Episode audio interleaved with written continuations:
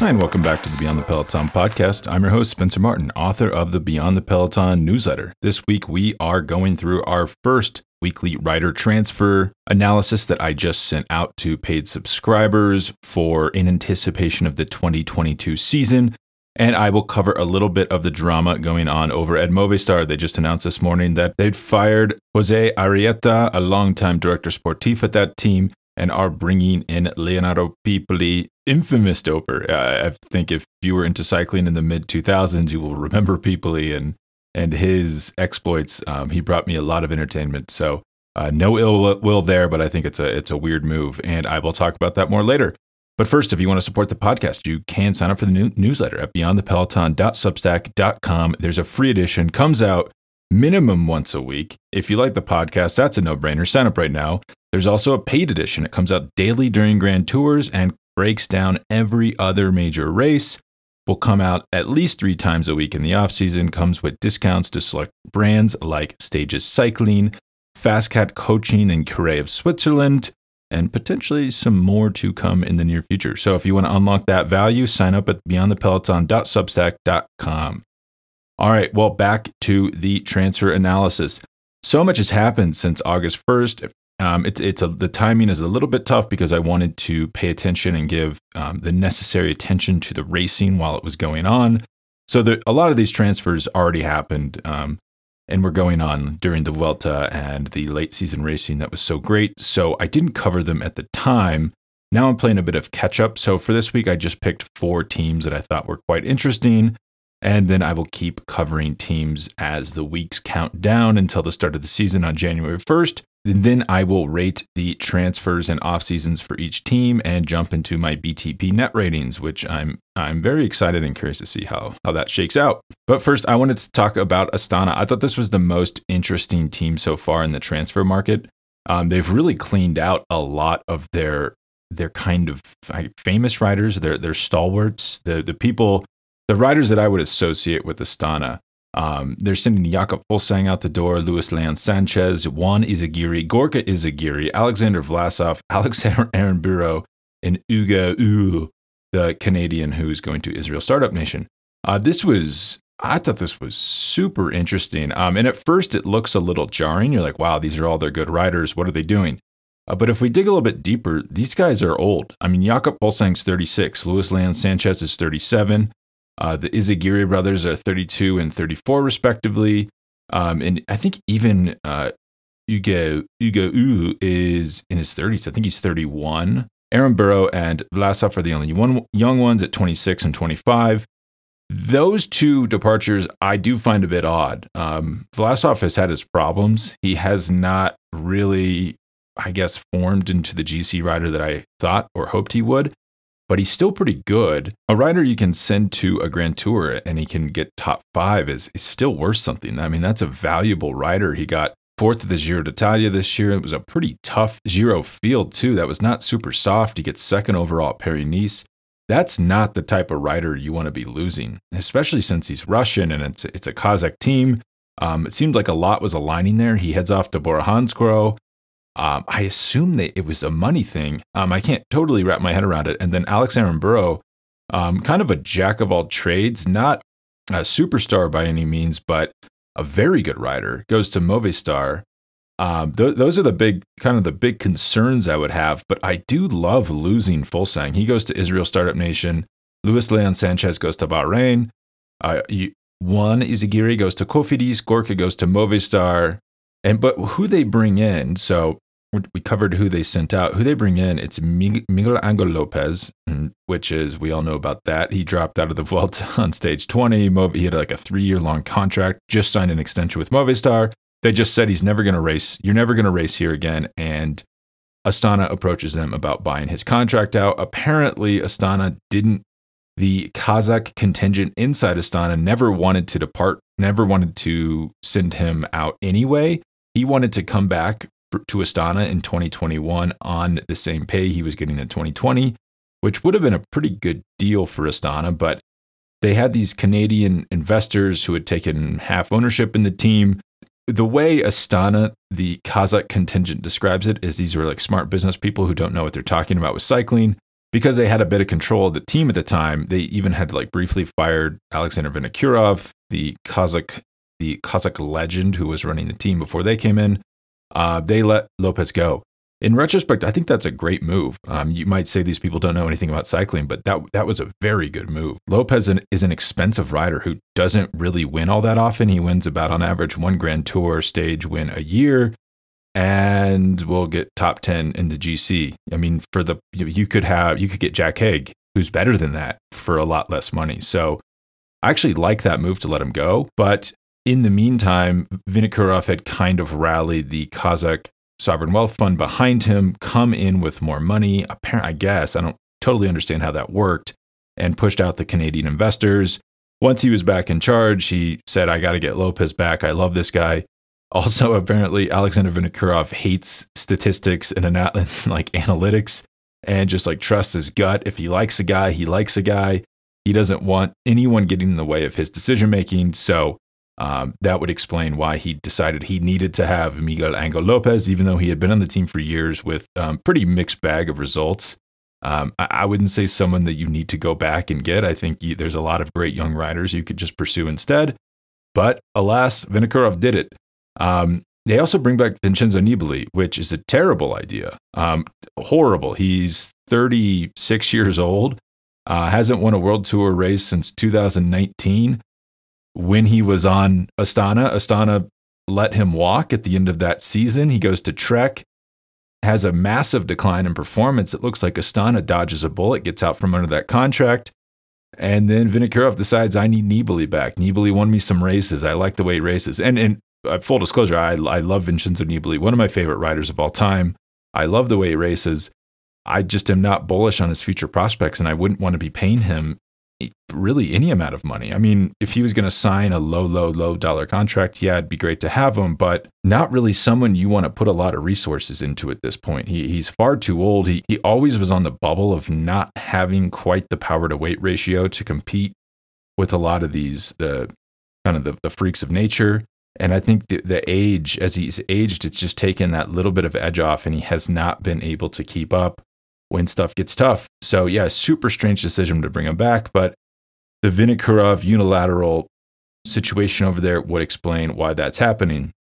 But in addition, they bring in Gianni Moscon, who, terrible person, uh, very good rider, I thought, kind of underused at Ineos. That wasn't a great situation for him. But we saw at Roubaix, recently at Roubaix, he would have won that race solo if things would have fallen a little bit different, if he wouldn't have flatted and crashed. I mean, just if he was on maybe slightly different wheels or tires, he, he could have won that race. So, super talented rider. He'll have a lot more opportunities at Astana. David de la Cruz from UAE, along with Joe Dombrowski and Valerio Conti, all UAE guys. Um, I love these additions. These riders were at UA, UAE when they, they made the switch from Lampre, I believe, just needed stage hunters who could win stages. Um, neither De La Cruz, Dombrowski, or Conti really were that good at working for other people. So as Pogacar rose at UAE in stature, they, they were kind of made redundant because when Pogacar can just win whatever he wants, whenever he wants, you don't need stage hunters.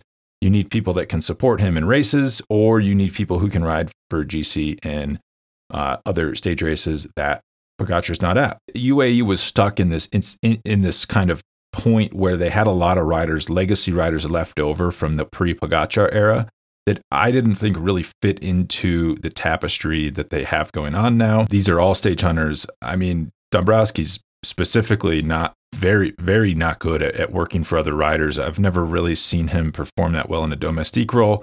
So this is this is a great landing spot for, for all these guys. I think Moscon specifically will have a lot of freedom to generate, I think, some great results here. Um, I, am pretty bullish on this move for him. But all around, I, I kind of like this offseason for Astana. I'd kind of written them off. They were having money troubles. It seemed like kind of the global energy markets at the end of 2019 and going into 2020 were really pinching the funding of their team, which comes from the Kazakh Sovereign Wealth Fund, which is heavily weighted towards natural gas and oil. Uh, but now we see the price of oil is through the roof globally, and natural gas, everyone needs it, everyone wants it. It couldn't be more expensive. So I assume that has helped Astana's budget. They're kind of revitalized, coming back. And I think this is the right move. I mean, they, they clearly are missing a heavy hitter, like someone who can compete in Grand Tours with the best. They probably think that as Vincenzo Nibali. I promise you that is not Vincenzo Nibali, nor is it Lopez. Lopez has not podiumed at a Grand Tour since 2018. He's a very bad time trialist, perhaps one of the worst time trialists in the sport. There's no place for those guys in the in this new era of cycling. You have to be able to time trial to even compete at a Grand Tour. So they don't have a Grand Tour contender as far as I can see it, but I think they've got a lot of great stage hunters, and that could even help the stage hunters more that they don't have a Grand Tour contender. The trap here, though, that they could fall into is we've seen Lopez hang in the GC until they get to the time trial. And that if a team isn't smart or savvy about it, they can invest a lot of resources in Lopez until it's too late. And we saw this at the 2020 Tour de France. He was hanging in the top three until stage 20. He lost literally six minutes in the time trial and fell to sixth place overall. So um, that that would be the trap there, where you kind of sacrifice stage hunting for the sake of a GC result that is a bit of a mirage because the time trial will just destroy any standing he has. But all around, love their offseason. I think it's it looks shocking, it looks bombastic, but I just love getting getting off Fuglsang and, and Sanchez and Iz- Izagirre. I've I've loved these guys throughout their careers. I think they're great racers, but their best days are, are clearly behind them. If you're arguing otherwise, you're you're not you don't know about aging or how the human body works. So, great offseason for Astana. Uh, second most interesting team I thought was UAE Team Emirates. Uh, they've been actually pretty bad outside of Pogacar. It's a little deceiving because they are pretty high up in both the Pro Cycling Stats points rankings and UCI points rankings for the team classification. But if you pull out Pogacar, they really don't have a lot going on. So, and, and as I said, they're they're kind of stuck in this position where they have a lot of riders from the pre-Pogacar area era. They were just signing probably slightly expensive riders who could just win any race. When you're starting out as a team um, or making a big transition, as they did from Lampre, you just need to get points on the board, and that's what they did. They had Alexander Kristoff, who is at the at one time was a great one day racer and um, a pretty consistent stage winner at Grand Tours. David De La Cruz, Joe Dombrowski, and Valerio Conti. As I said, they're all those guys are all going to Astana. Kristoff is going to Intermarché. Uh, but what happened is, I mean, it's telling that none of these four riders that are leaving went to the Tour de France this year. They just don't really fit into a Grand Tour team where you're riding for the overall. Kristoff needs a lot of. What's interesting is Kristoff was in the 2020 Tour team. He won a stage, um, but you could tell how much UAE has changed since then, where they didn't really expect Pogacar to win the overall. They were hedging their bets by bringing Kristoff. Pogacar does win the overall, but that win also brought in a new mentality for the team where when they go to a grand tour with Pogacar, it's all in for the win. So these guys don't really fit into the team anymore. They bring in Pascal Ackermann, who is just kind of a younger version of Kristoff, maybe not as good of a classics rider, but very good sprinter. I, I love this addition. George Bennett from Jumbo. George is not super consistent. I think he's actually quite a bit overrated because he is a compelling person and he speaks English, so he connects with people through the media. But as a domestique, he does have quite a few bad days, but still, I, I think he's a proven Grand Tour support rider. Um, I like the addition. Joao Almeida, lo- couldn't love this addition more. Um, Marc Soler and Jose Hodeg from both of those, or he's from Deceuninck Quickstep along with Joao. Um, I'll start with the ones I don't like. Uh, Marc Soler, I, I, don't understand this at all. Um, is a really immature rider who thinks he's a team leader but isn't good enough to lead a team and kind of refuses to work for other riders.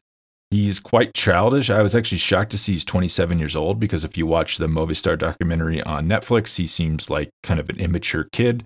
And the team treats him like he's a kid. They give him a lot of slack it's always well mark's learning mark's getting older you know he'll he'll be better when he gets older. Um, it's like well mark's mark's kind of in the uh, actually almost on the downslope of his career. So you can't really cut him that slack forever which is probably why movistar let him go. And I, I just don't see where he fits in at uae the only thing i could think of is um, i mean he's he's displayed publicly displayed an aversion to working for people. He threw a fit at the 2019 Vuelta España when they asked him to drop back and work for valverde which was a completely reasonable thing to do. That's what they were there for. They weren't there for Marc Soler stage wins. And that would haunt me if I'm if I'm looking at him and expecting him to do anything for a teammate. But maybe what they're thinking is they're so bad at Grand Tours where Pogacar isn't racing. And at this, I mean, Pogacar races about one Grand Tour a year. He's just raced the Tour de France in the past two years. So, um, what do you do about those other two? You know, maybe they think they can send him and that it's all upside. It's like, okay, maybe he flops, maybe he doesn't. If he wins a stage, that's a pretty good result for us. We wouldn't get that otherwise. So, you know, perhaps what that's what they're thinking there. And and he is pretty good at one day state, one week stage races. If um if the team doesn't have a lot of other options, that that could be good for them too. And the and the addition I, I really love is Joao Almeida.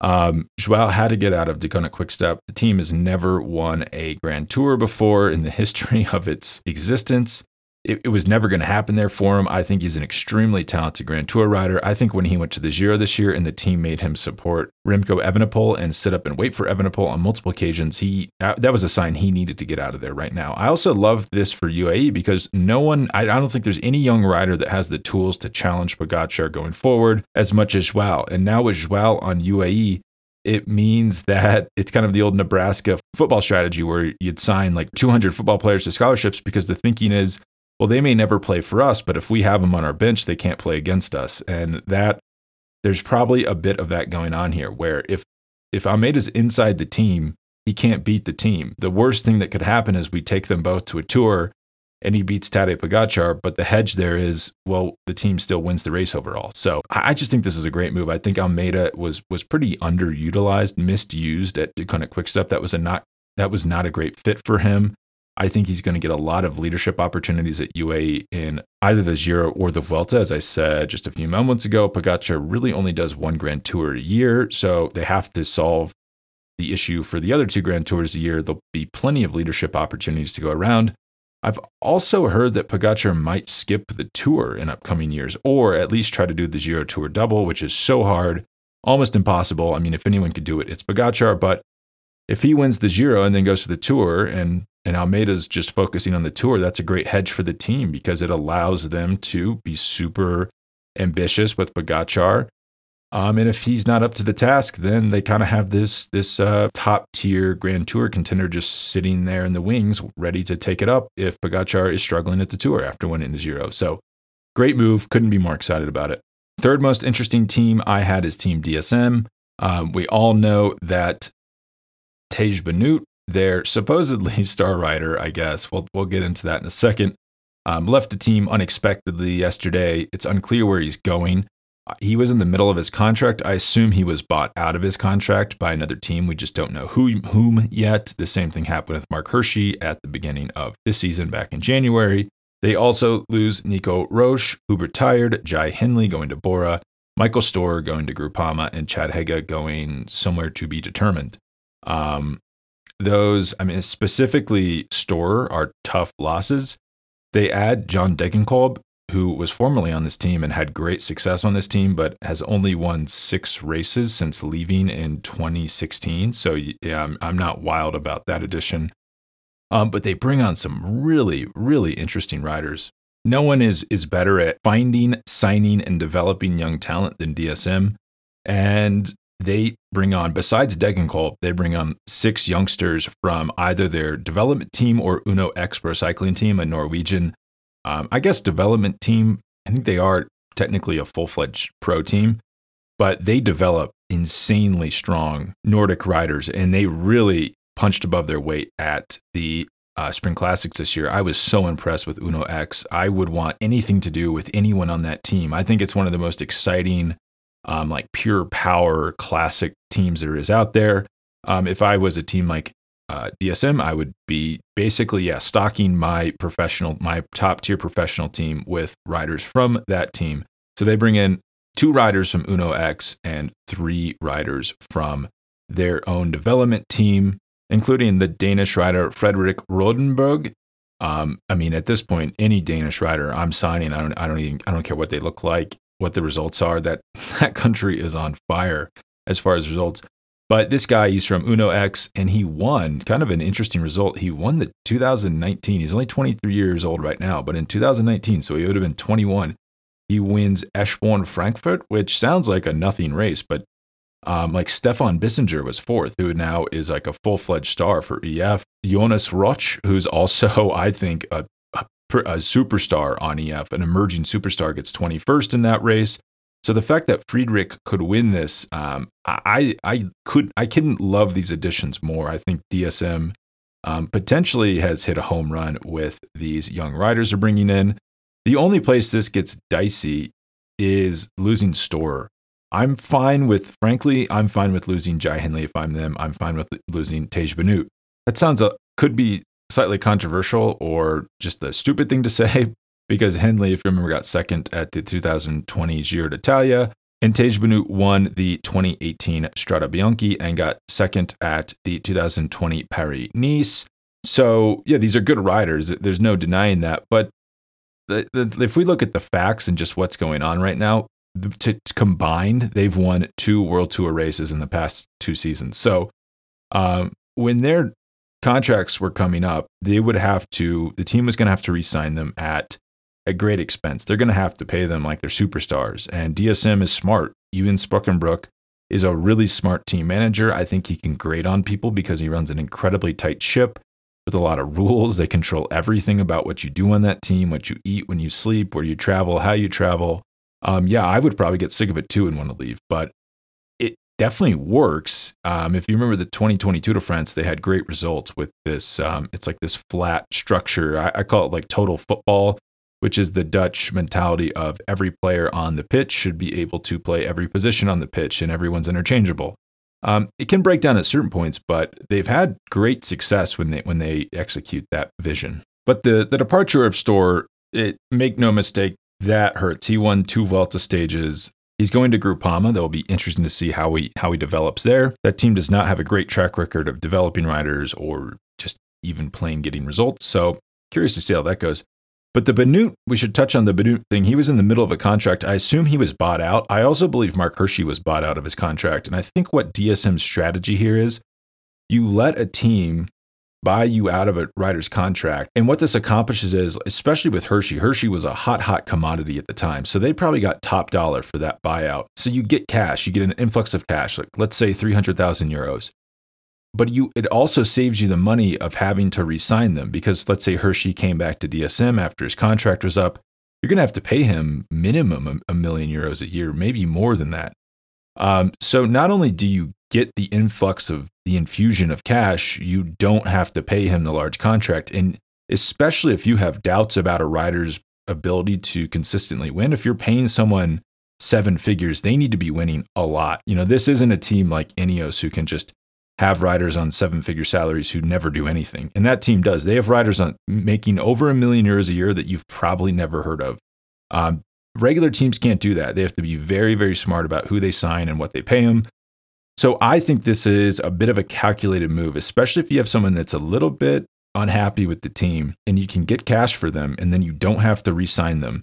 Because if you wait until their contract is up, they leave for nothing. Think about Jai Hindley. He goes to Bora for nothing the team just loses him. So I think this is a bit of a savvy move here just to get a cash infusion from a rider who probably wouldn't have stayed anyway. They lose one year of Benoot performance, but I'm sure they're fine with that. What was Tej Benoot going to win next year anyway? He's a very talented rider, but he is stuck in this in between zone of not quite being good enough at climbing or time trialing to be a Grand Tour contender. He can't quite climb well enough to win mountain stages also keeps him from being like a super domestique because he can't stay with the team leader over multiple mountains.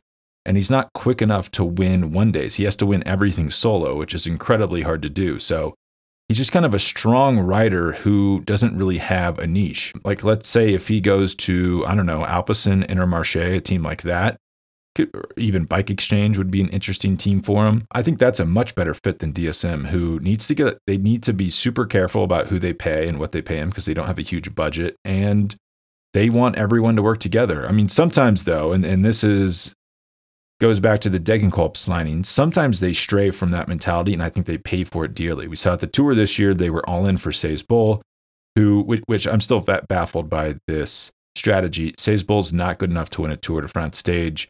He wasn't even close in a lot of those sprints. and they sacrifice the entire team to do it. They have great riders on that team, like Soren Kragh Andersen, who could be winning stages um, if they're racing a little bit more aggressively. We saw that in 2020.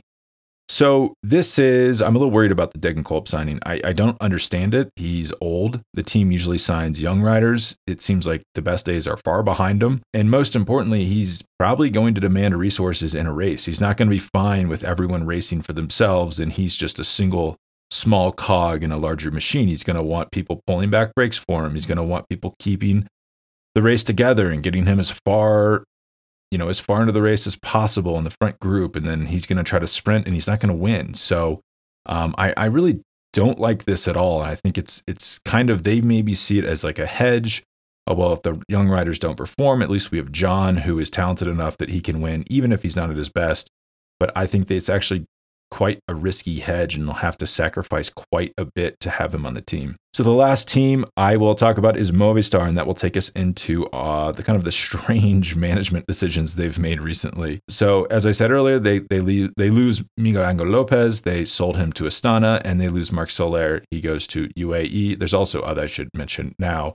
There's other riders that are coming and going, but I'm only picking the major ones, completely subjective uh, filter. So I'm not mentioning everyone, just the ones I deem important. Um, I, I, realize that is kind of a silly, subjective way to do it. So as far as departing riders, um, I don't think they'll miss either of these guys.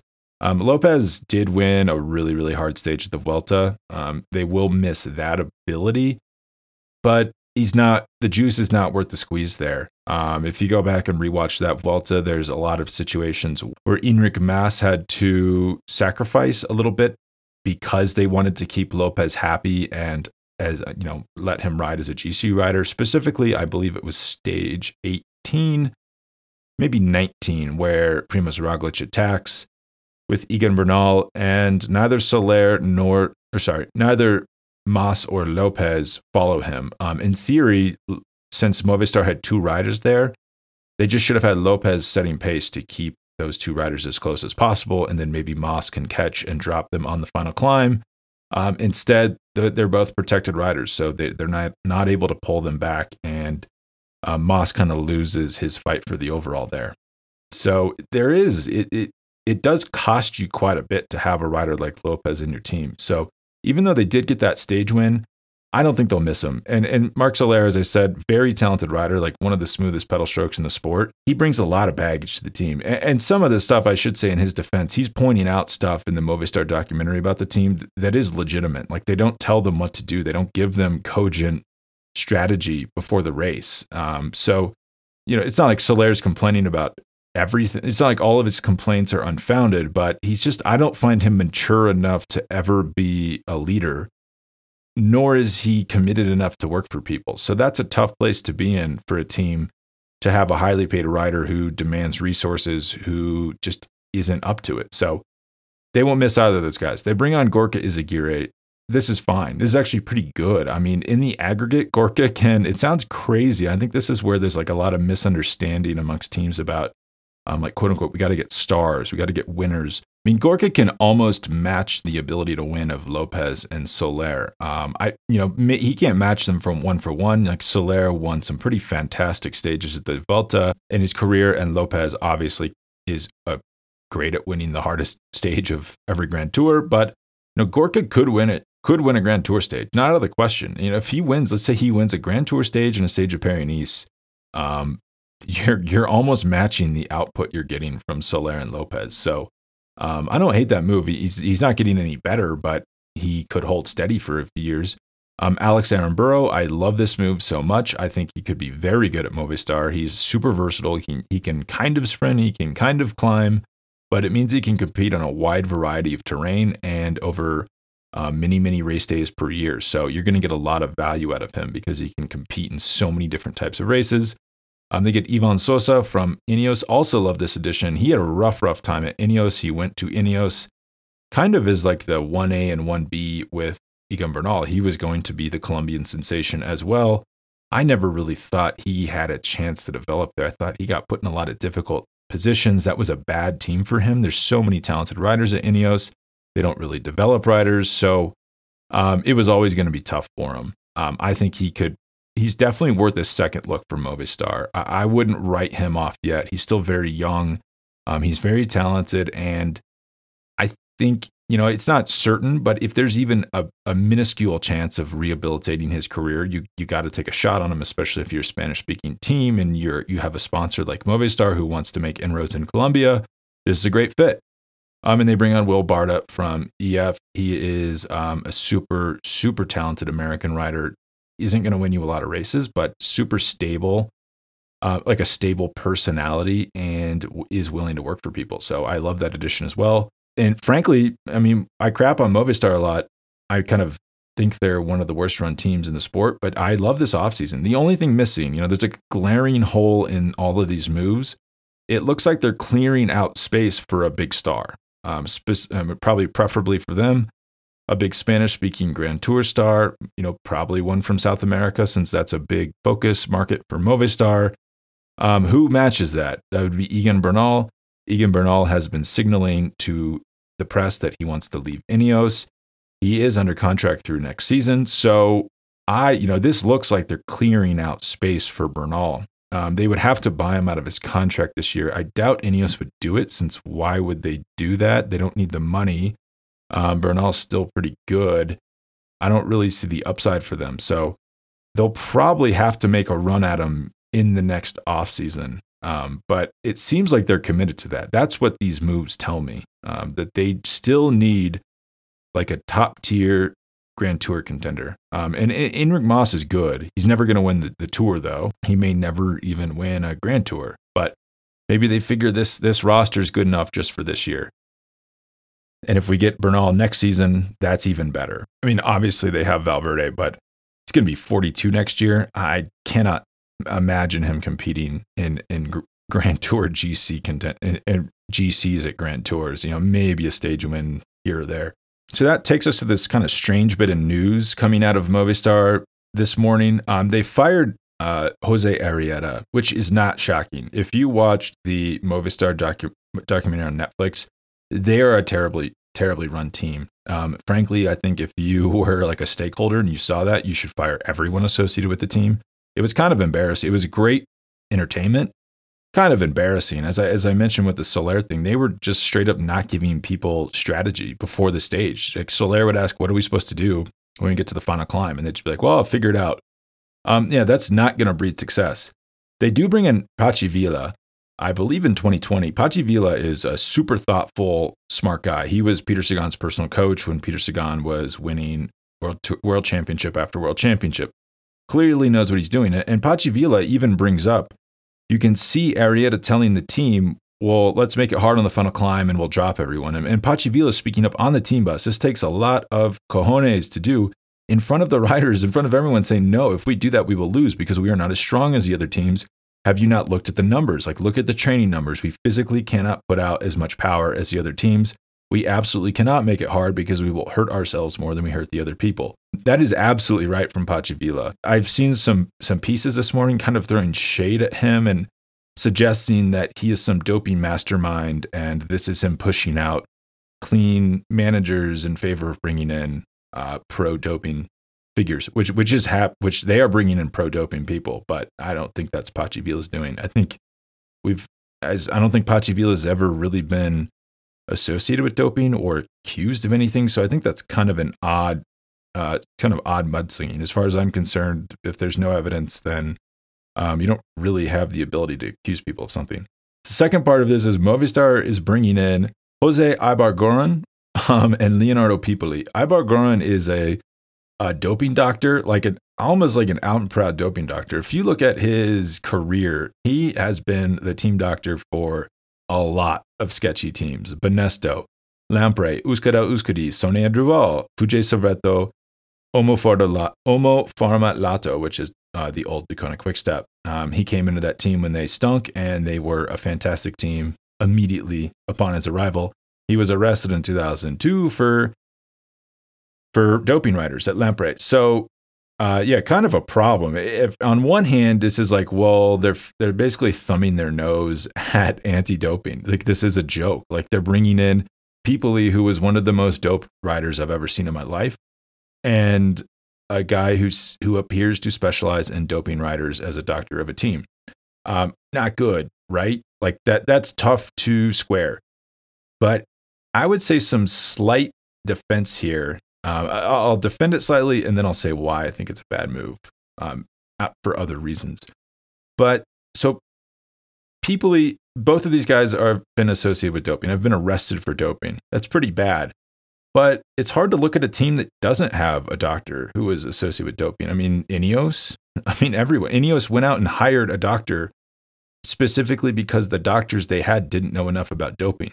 I mean, think of Jonathan Vaughters, runs the EF team. He was just as big of a doper as Leonardo Piepoli. Jonathan Vaughters, if, if not more, he was one of the most, like, he was on the cutting edge of blood doping um, in his riding days and has some results that are absolutely ridiculous. So I mean, obviously Alexander Vinokurov would be the most um, probably used example. He was he was busted multiple times for doping. Probably won the Olympics by uh, both paying a rider and doping. Yeah, if he gets to run Astana and Vaughters gets to run EF and Deceuninck Quickstep gets to have pretty much every one of their director sportives be former dopers, then why isn't this okay? It just feels a little bit selective. And I get a little defensive when Spanish speakers or non Western Europeans are kind of cast as villains in doping because I, I just don't think that they're any worse than the Anglo or Western European forces in the sport, especially since we have emails from the old Ineos team Skies basically saying we need a doctor who knows what he's doing. The, the current doctors we have aren't good enough at doping riders. Um, yeah, if you're if you're going to give kind of cast Movistar as this comical doping team, then you need to be just as critical of EF and Ineos. And it's, I mean, you, I don't think you can literally name a team that doesn't have a director or a manager that was caught doping in their career. But the reason I don't, I don't like this for a few reasons. Um, it's not clear to me that so Leonardo Piepoli, I don't know what he's been doing. He got caught in 2009 and suspended, and I don't can't tell if he's been working or in cycling or not. Why would you bring him on as a coach? Is he knowledgeable about the sport? Is he a good tactician? If anything, I'm super skeptical of former dopers as coaches because they I think they just don't they don't have good info. They, they weren't collecting good info throughout their career because what are they going to tell someone? Yeah, so when you get to the final climb, to do 500 watts for 30 minutes and drop everyone because that's what I did in my career just not clear to me how he's going to relate to, let's presume the riders on the team are clean, how he's going to relate to them or give them good advice. And the same thing with the team doctor. What would a team doctor who has been doping riders throughout his career know about taking care of riders who are clean?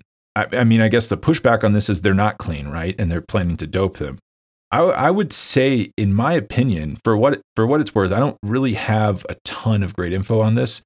I don't think the teams are doping riders. I think that's far too risky. We saw a little bit of this with the Jiffy Bag incident when um, Ineos was kind of caught flying some sort of pharmaceutical across, across across international borders to bring to Bradley Wiggins. That really blew up in their face, and just even the paper trail that Ineos had to deal with with ordering testosterone to the facility, um, emails you have to send to coordinate doping programs. It's all too risky. No, Ineos kind of got away with it, kind of didn't. I mean, they've clearly not been the same team since those allegations came out.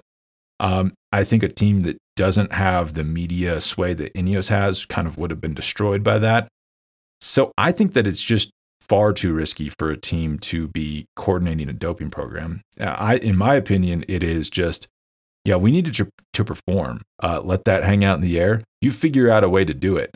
Um, and then if someone goes off and they and they find their own doping program and they get caught, you can say, "Oh, we got a few bad apples in the team. These are individual actors; they have to be punished." Um, but we're we're no way associated with that as the team. Um, so I, I don't think that teams have stopped doping out of some like ethical concerns. I think it's it's purely I think it's just a great legal and PR strategy because you can just blame everything on the riders. It's like you're putting the pressure on them to perform if they choose to get performance enhancing techniques to do that and they're caught, you can blame them and you fire them and you move on and you're not culpable. So I would be shocked if Movistar is is firing up some internal doping program with with these guys as masterminds. That would just be far too telegraphed and too risky. especially with e- emails are essentially public public messages you're sending. Um, I think it would be very difficult. I mean, maybe they have like Telegram and and they're using encrypted services to communicate, but it, I I I would think it's just far too risky and, and unnecessary. You can just lean on writers and and they will figure it out themselves. So despite the the obvious connotation here, I, I don't think this is some grand plan for Movistar to dope. But I, I, I do find it odd. I, I don't think that whatever Leonardo Piepoli's been doing for the last 13 years, is that really been preparing him to be a top level coach? And what does he know about racing in the modern era? I just have a lot of questions about it. I think it's more kind of mismanagement from Movistar, just kind of misreading the the landscape and and how to respond to it strategically. And I, I would be very curious to get Patxi Vila's take on this. I people are like acting as though this is a Patxi Vila orchestrated move. I would bet that he's not very excited about this. Um, he's a super thoughtful guy, really intelligent guy. I think he would want to coach uh, working inside the team that is maybe a bit more of a, let's say, modern operator than both of these guys. But we'll keep an eye on this. And next week, I will be out of the country actually doing a tour of Bundesliga games purely for, for, for work purposes, obviously.